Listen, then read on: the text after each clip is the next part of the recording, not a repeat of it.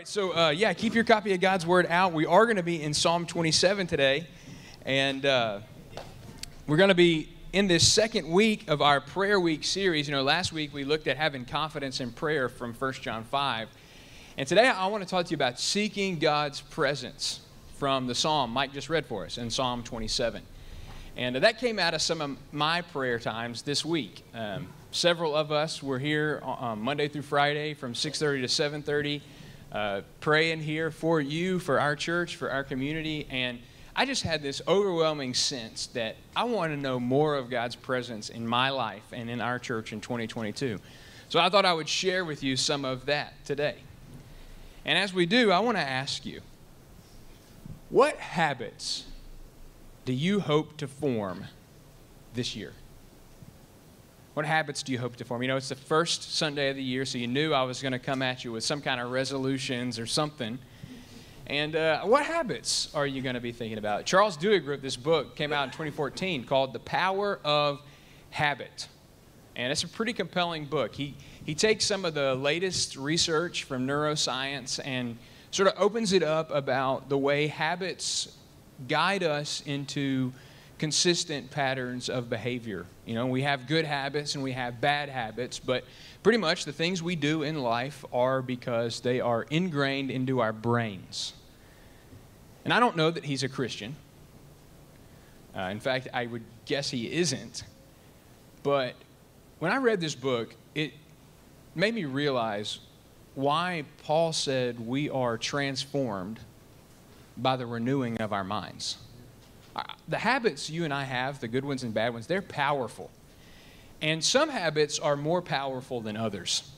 Uh, he, he talks about what he calls keystone habits, which are these habits that have the ability to impact all other kinds of areas of your lives.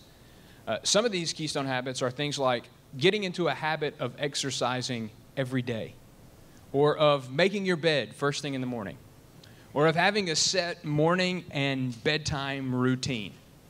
That if you can ingrain these things into you, it, it makes everything else fall into place.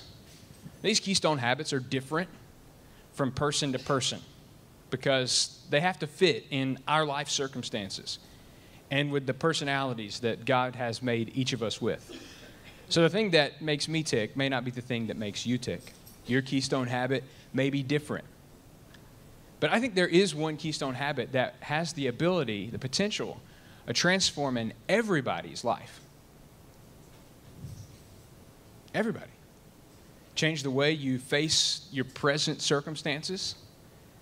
Change the way you think about the future, the way you interact with your family and with your coworkers. Uh, the kind of thing that could even change our church. And it's the habit of seeking God's presence. If you could do that, get into the habit of seeking the nearness of God, it would change everything. This morning I want to show you why. I think it's because in the light of God's presence, our problems are small and the future is clear. And that's what David talks about here in Psalm 27. He, he talks about the presence of God. And we know David, I mean, he is the king. Uh, you know, in royal David city, the Messiah is born. We know all about David. And I wish that Psalm 27 had come to us from like a, a bright and sunny spot in David's life. But the language and the context seems more to be about that time period in David's life when he was on the run. Maybe you know that after he had defeated Goliath, the first king of Israel, Saul, sort of tried to bring David into his inner circle. Uh, he was clearly God's anointed. God's hand was on his life, and so Saul wanted him near. Uh, David would soothe Saul with his music, and uh, Saul even offered David his daughter um, to be married so he could sort of ingrain him into the power structure and royal family. But Saul couldn't quite handle the popularity that came to David because of his continued success on the battlefield. And, you know, the song that the people were singing was Saul has slain his thousands, but David has slain his ten thousands. And uh, Saul was jealous and insecure. And so he did what every ancient king did he, he tried to kill David and threw a spear, right, to try to pin him to the wall twice. And finally, once David got clarity on Saul's intentions, this beautiful story where Saul's own son Jonathan gives David the heads up, like, hey, my dad is not going to give up until you're dead.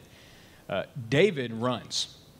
And he ends up living in the wilderness of Judah, um, hiding out in caves and up in these mountaintops. And 1 Samuel tells us that eventually 600 disreputable warriors who are loyal to him alone end up surrounding him. And they put up this sort of resistance to Saul and his men. And so while David was exiled and constantly pursued by Saul, his mind kept returning to God, you know, time and time again. Wherever he was, whatever he was doing, God was on his mind. And I love the way he puts it in Psalm 27 4. I think this is the heart of this psalm. One thing I've asked from the Lord, one thing that I shall seek, that I may dwell in the house of the Lord all the days of my life, to behold the beauty of the Lord and to meditate in his temple. You know, um, you've got the scene in your mind. David on the run, living in the cave of Adullam, sleeping on the rocks every night. And when he started praying, his prayer wasn't that Saul would give up and he could go get a good night's rest in his own bed or that he'd have some peace and quiet and enjoy his wife and children. It wasn't anything like that. The one thing that David wanted more than anything else was to be in God's presence in God's house. The one thing David sought above all else was God's presence.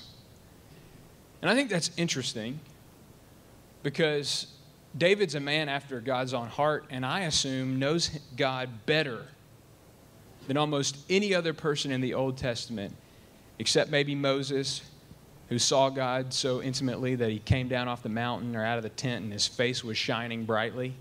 Or maybe David's descendant, Josiah, who loved the Lord with all his heart. I think David knew God. And because of that, he knew that God is omnipresent.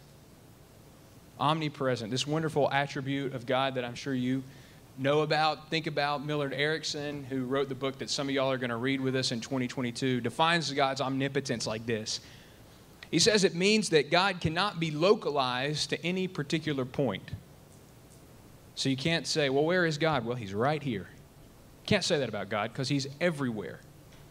Can't be localized in a single point. And at the same time, it means that there's not a place in the entire creation where God is not present. So God's not right there, but he's everywhere. Okay, that's God's omnipotence. And I think David knew about that. Don't think this is something us modern people have a corner on. I think people who know God know God. David knew God was omnipotent and omnipresent. But he also knew that God had made a particular promise to be present in one specific place with his people. Uh, Moses told the people of Israel as they waited to go in the promised land in Deuteronomy 12 that eventually when they got there, God was going to identify a special place. And he was going to make his name to dwell there. And that was the place they were going to bring their sacrifices. Now, eventually, that place would be identified as Jerusalem.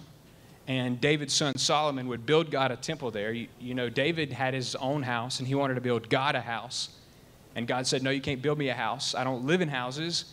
Anyway, you're a man of war but I'm going to let your son build me a house. And so Solomon builds this house for God.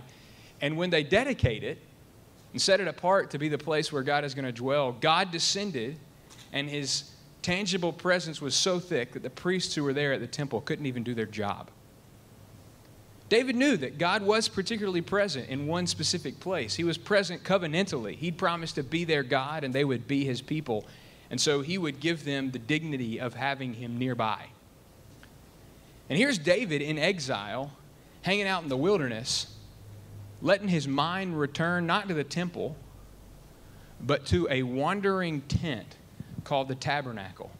And he's thinking about all the times when he must have gathered with God's people, offering sacrifices for atoning for sin and for making peace with God, and he thinks about how it feels to be in the presence of God. You know that feeling? You feel it now?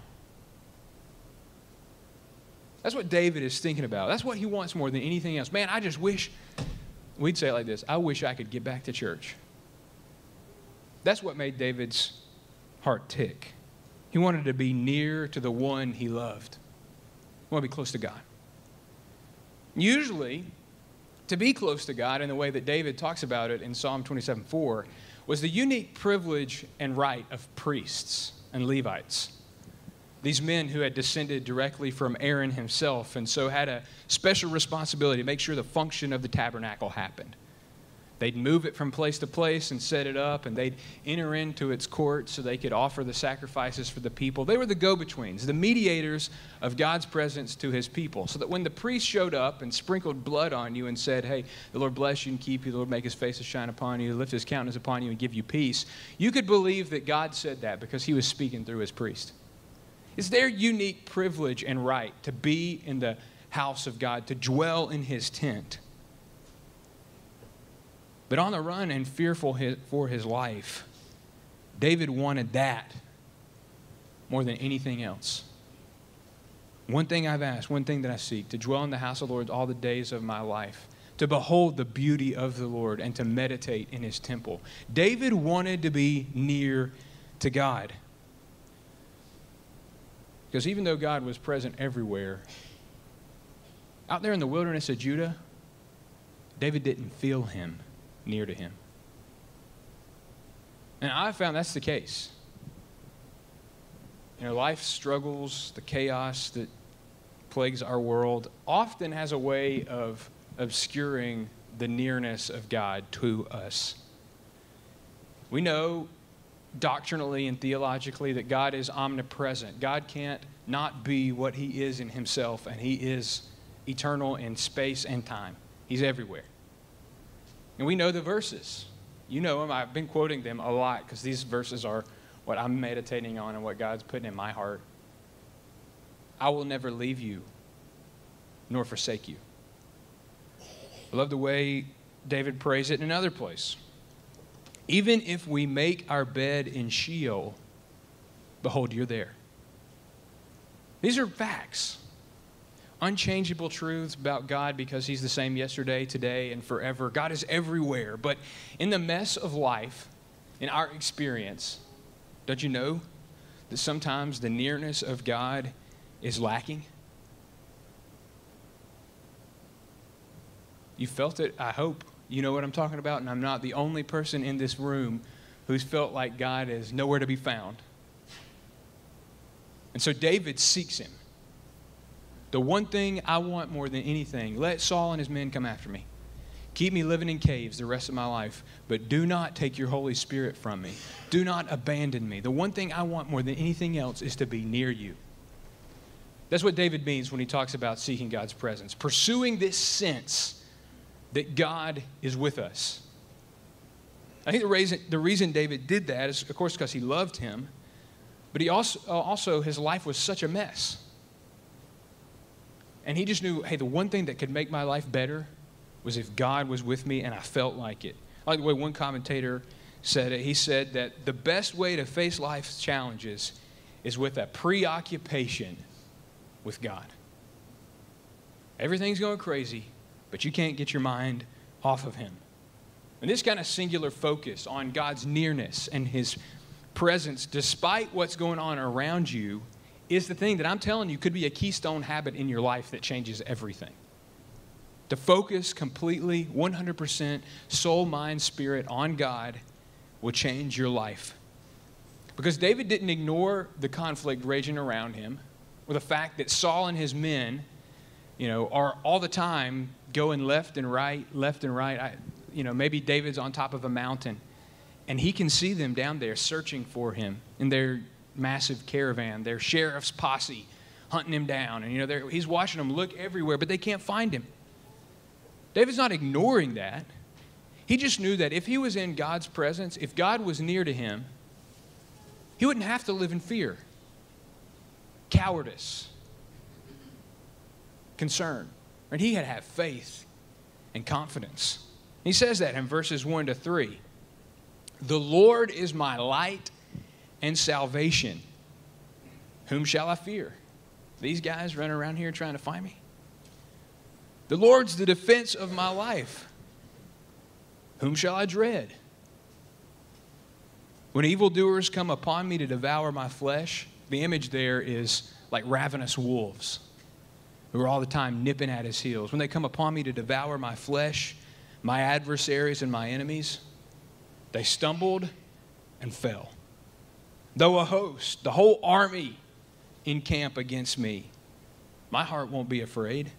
Though war arise against me, in spite of this, I'll be confident. I love David. I love the way he prays. I love his self talk that we get into his own head and heart to understand how he's processing the events of his life.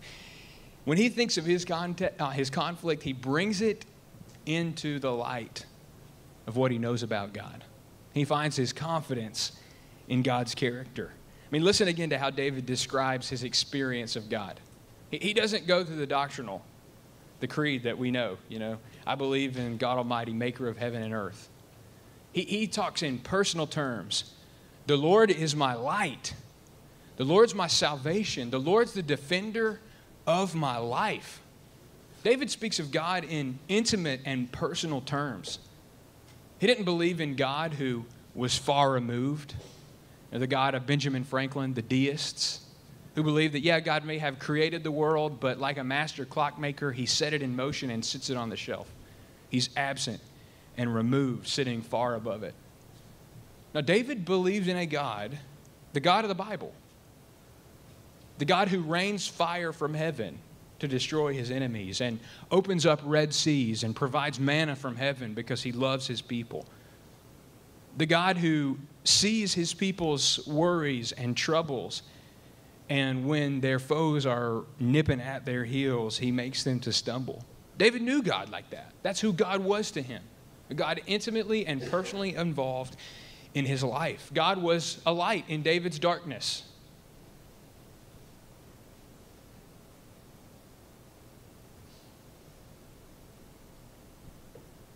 That song we sang, Is He Worthy? Didn't have a line in there, Mike, about the darkness? Is all creation groaning? It is. I don't know. Man, don't you see the world is dark? Your life is dark. The news is dark. It's dark. But the Lord is my light. He knew God as salvation for the helpless, the defender of the weak. In other words, in God, David saw every answer to the problems he faced. In God, David saw every solution, every answer to the questions. He saw in God every good thing he needed in his life. God was it. Not what God could do, not the Lord brings salvation, though that's true not the Lord shines light. The Lord Himself is my light. The Lord is my salvation. The Lord is the defense of my life. That is David in the presence of God, beholding His beauty, looking Him straight in the face and saying, You are everything I need. And when David did that, when he looked at God and saw Him for who He is, how He's revealed Himself, his problems were really small. God bigger than everything? According to David, you better believe it. And I think if a person were to get in the habit of spending time in God's presence, they'd, they'd have to recognize Him for who He is, too.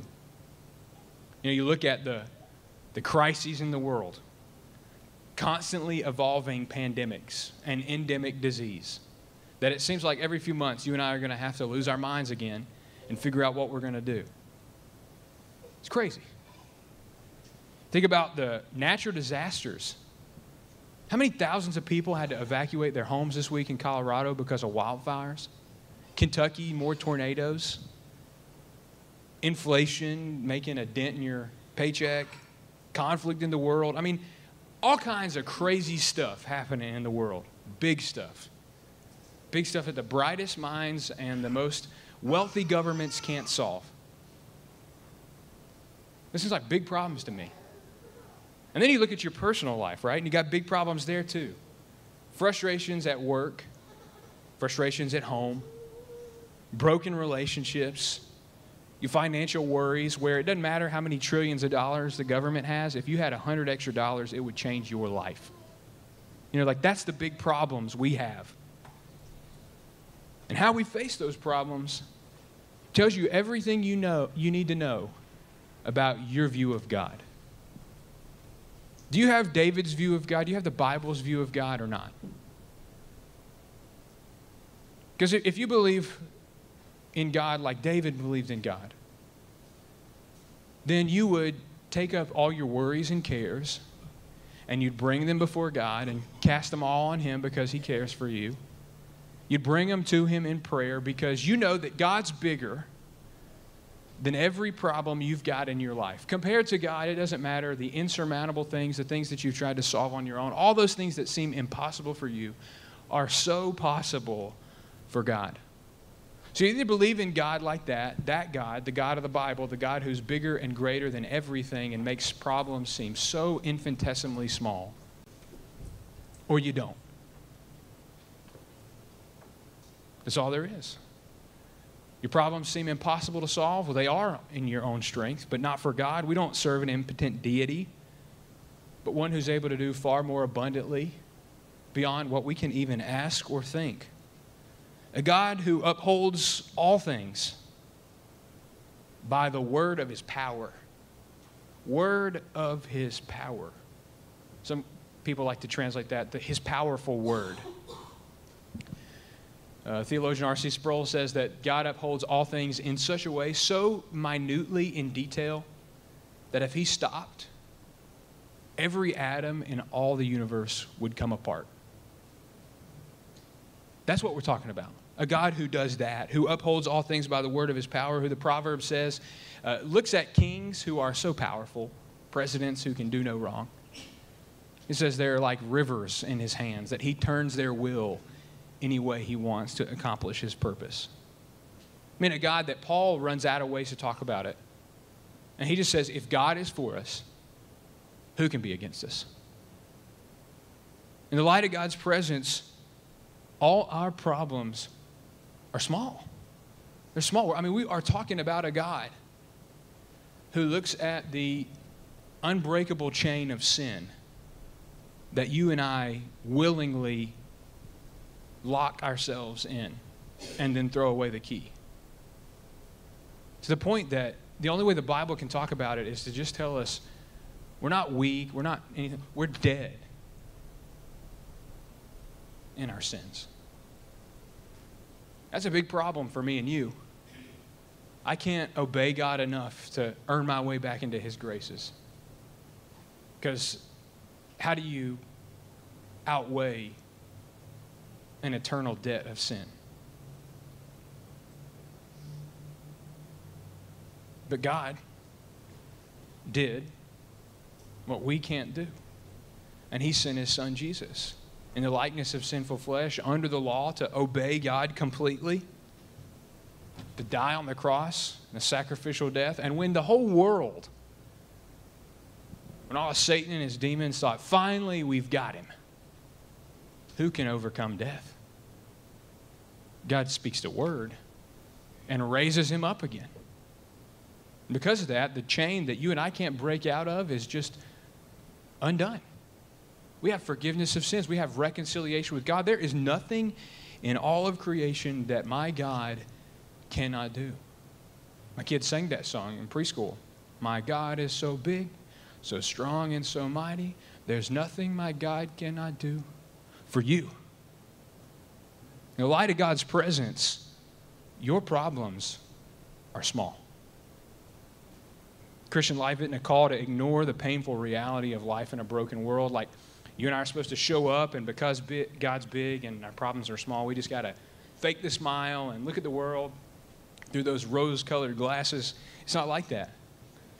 But what it is, is we are taught to examine our crises in the light of what we know about God, to bring them into His presence, consider them in the context of His character. When you do that, the problems sort of just get clouded out by the magnificence of God's glory. The sufferings we experience now aren't worth being compared to the glory that's going to be revealed. And listen, for all eternity, you will experience the unmediated presence of God, beholding Him face to face, seeing Him as He is. But right now, you see Him in a glass darkly. But then, bright, shining, brilliant light God. So in His presence, your problems are small. I think David is bringing all his worries, concerns. He's looking at the armies searching for him. He's bringing them into God's presence. He says, The Lord is my light. He's my salvation. He's the defender of my life. And it changed everything. In spite of this, I'm going to be confident in the present right now. But David also had this unshakable hope for the future. And so, in the light of God's presence, the future too is clear. And that's what we see in the second half of David's prayer, really picking up in verse 6 uh, and going on to the end of the psalm. And we don't really, we're not going to read through it, but just think about how he talks about God. In verse 6, David was sure that God was going to come deliver him. And he says, Lift up his head over his enemies. You know, not going to have to walk around with his head hanging down all the time but he's going to be able to walk with his chest out, his shoulders back, and his head held high because what God was about to do. He was confident in verse 7 and 8 that God was going to hear his prayer. He wasn't going to turn him away in anger. Like, David, I don't want to hear from you. No, God was going to receive him, hear him, and answer him. David knew in verses 9 and 10 that even if everybody on the face of the earth abandoned him, even if his own mom and dad, so we want nothing to do with you, that God would stay faithful. He knew in verse 11 that God would give him direction. Teach me your way. Lead me in a level path, somewhere where I'm not going to have to watch my every step, but I can just walk confident, like Patton Park with the new asphalt. You don't have to worry where you're going to trip and fall. It's all good. That's what David wanted. And finally, in verse 13, he was confident of this I'll see the goodness of the Lord in the land of the living. Listen, the light of God's presence the present chaos shrinks away and the future becomes clear. He didn't have to wonder or worry about what his future held because he knew who held his future. Right? That is who David knew God to be. God had anointed him. He'd experienced an unmistakable stamp of approval from God to him. God's own prophet Samuel dumping oil over his head as a sign of his anointing. He knew what God was up to, he knew what God had planned to do. He looked at all the events of his life. He saw that, hey, who can, who can defeat the great champion of the Philistines? And they're just a little kid and only have a few stones in their pocket. Only God can do that. He looked at the events of his life and he knew God had been with him. He knew every step of the way God had opened these doors, that God did for him things that he could have never imagined. And so he knew now that God wasn't about to go back on the things he'd said, he wasn't about to abandon him. And so when David looked at his present circumstances and started to think about the future, he anchored his hope in God and who God was and what God was going to do. No more worry. Verse 14, he just says, wait. Wait. Mark Futato's a uh, Old Testament scholar talks about the different genres of the Psalms, and he identifies this psalm as a psalm of confidence.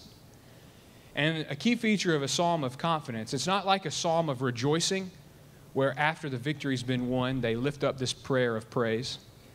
But it is a psalm of confidence because even though the victory hasn't come yet, the psalmist is convinced that it's certain and sure and so they pray like it's already happened. I'm convinced I'm going to see the goodness of the Lord in the land of the living. And I believe that David's prayer of confidence is a perfect example for me and you. See just everything we need to know. If you look with two eyes at your present circumstances, you are bound to get distracted. Listen, you think about the the COVID pandemic, you think about the personal crisis that's going on in your life, and just look at it long and hard for a little while. Take a measure of your feeling, the condition of your soul, before, think about it for a few hours. They have this thing online called doom scrolling. Have you heard of that? It's where you just can't stop reading all the terrible news. You go down the rabbit hole trying to find out more and more information. Do that for a couple hours.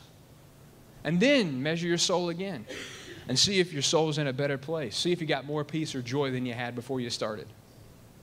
Right? Keep your eyes, both of them, glued to the darkness, and you are bound to get discouraged and bogged down. But David wasn't looking at his present circumstances. He was looking at God and where God was in the future. David knew his purpose, and so he was looking there. I know where you're bringing me. I know what you're going to do. I'm confident of this. If I wasn't confident, I'd lose my mind. I'd doom scroll all day. I'd despair. But I'm convinced I'm going to see the goodness of the Lord in the land of the living, and all that's left for me to do is wait. That's David. The future absolutely clear in the light of God's presence. And I just want to tell you, your future is as clear as his is. The Bible doesn't say that your future's up in the air or TBD, to be determined. God isn't sitting on the edge of his seat wondering how your life's going to turn out. Like, oh, wonder what terrible mistakes they'll make today. You know, like just waiting to see. That's not what God's all about. Instead, the scripture tells us over and over that your destiny is fixed, predetermined, clearly defined in God's word. He says it. Romans 8:29, you've been predestined. Why is it that that word makes us so uncomfortable? Isn't that supposed to be where we anchor our hope? You've been predestined to be conformed into the image of his son. Because if it were up to me, I'd doom scroll until I was a shriveled up version of myself. But thanks be to God that before time began, he set his seal on me that in Him I'm predestined to adoption into God's family, that nothing I can do can separate me from the love of God in Christ, not because I live my life perfectly, but because God's got me by the shirt collar, and He's not going to let me go until He finishes His work in me. We believe, don't we, that God knows the good plans He has for us. Peter says we've been born again to a living hope through the resurrection of Jesus Christ from the dead. And now all that's left is for us to wait to receive our inheritance from God. That's great, but don't you know people sometimes change their wills and write you out of it? What if they come to probate and they go through it and you're not there? Now, Peter says that this inheritance is imperishable, it's undefiled, and it's unfading, and it's kept in heaven for you who are being guarded by faith for a salvation ready to be revealed at the last time. That's your destiny. An inheritance that God is going to pour out to you, not once, not twice, but every day until eternity is up. That's your future, your destiny. God has a plan to reconcile all things through Christ, to judge his enemies, the living and the dead, to bring us, his people, into his presence. I love the way Paul talks about it in 1 Thessalonians 4. He says, Hey, I don't want you guys to be concerned that, hey, the day of the Lord hasn't come yet, and we not all are going to sleep.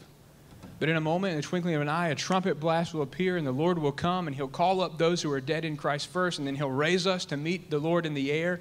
And so we will always be with the Lord. His plan for you is to bring you to himself. He would have prepared a place for you. He wouldn't have told you that he did if it wasn't the case.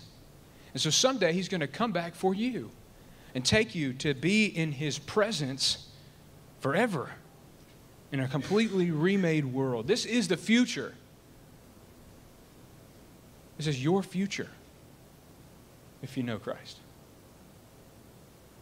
So think about that next time you're doom scrolling. Who, who am I? What am I made for?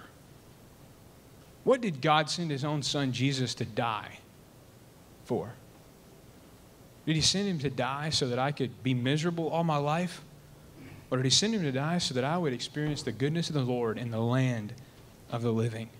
Listen, in the world, you are not going to experience anything different than you've already experienced. The last two years or so are a pretty good benchmark for our expectations for the next two years. Paul talks about people going from bad to worse. So, I don't know if we should expect things to get better anytime soon. So, how does a person stoke the fire of faith, cultivate hope in God in the midst of that? the only way I know is to follow David's example and get in the habit of seeking God's presence above everything else. One thing I ask God, I want to be close to you. One thing I'm going to seek, I want to be in your house all the days of my life because in the light of God's presence, our problems are small, our future is clear. So in 2022, will you get into the habit of seeking God's presence?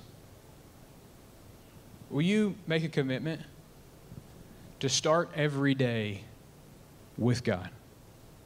By the way, one pastor talked about it. He said, You ought to be with God early, first, or not at all. Got to be with God early. Maybe you need to set your alarm early. Maybe your keystone habit is getting up at 4:30. 4:30 is a special hour of prayer. Maybe you need to get up early and start your day with God. But hey, listen, not everybody's cut out for 4:30. Some of us like to sleep. So get with him first. Maybe you wake up at 7, but the first thing you're going to do is you're going to get with God. Because the deal is if you don't get with God early, you don't get with God first, you're not going to get with God at all. You're going to make plans to get with him later in the afternoon. Hey, I'll catch up with him before bed and bedtime comes and you'll watch the show you recorded and you'll fall asleep in the bed with Cheetos all over you, you know? Get with him early first or not at all. Will you begin your day meditating oh, on God? I love the way Eugene Peterson put that in the middle of chapter 27 when he says, I want to meditate in his temple. He said, I want to learn at his feet. Will you start every day at God's feet, learning from him?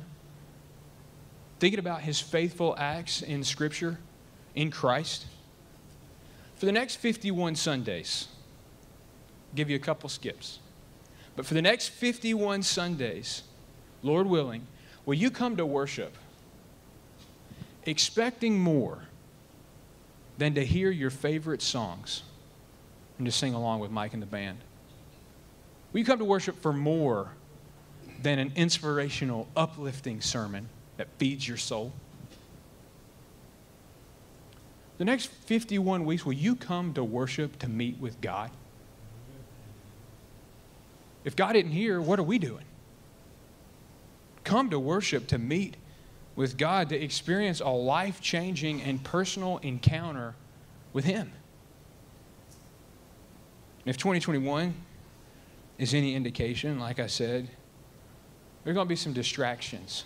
There are going to be some mornings when you don't feel like getting in the Word, feel like praying. Lots of chaos, lots of news articles going to capture your attention and obscure God from you. But I want you to be like this woman that I read about this week, Mrs. Chumbi. 1961, Queen Elizabeth made a royal visit to Nepal and she invited the steward of the Yeti scalp to dine with her at a royal reception. Literally, supposedly the scalp of the abominable snowman, okay? Mr. Chumbi and his wife to come down to this royal reception in Kathmandu. And nobody turns down an invitation to eat with the queen. And so Mr. Chumbi and his wife made their preparations to go. The major challenge for them was that they lived in a village near Mount Everest, over 180 miles from Kathmandu. And Mrs. Chumbi was nine months pregnant. But again, who in their right mind turns down an invitation to eat with the Queen? And so one morning in September, they set out on the 180 mile walk Four days into the journey, Mrs. Chumbi, who was nine months pregnant, begins to feel some labor pains. And even a good baby doctor now will tell you if you're trying to get things moving, go for a walk. So she's walking uneven, poorly paved roads feels some labor pains, stops there on the side of the road and has a baby. But again, nobody turns down an invitation to eat with the queen. And so she took an hour breather, got up, and finished the journey. She knew what an incredible privilege and life changing experience it would be to eat with the queen. And she overcame every obstacle and barrier to get there. Get in the habit of seeking God's presence like that. Seeing the incredible privilege it is, the life changing experience it would be to see your problems in His presence and recognize how small they are, and to get His clear vision of your future. Is that what you want? Let's pray together.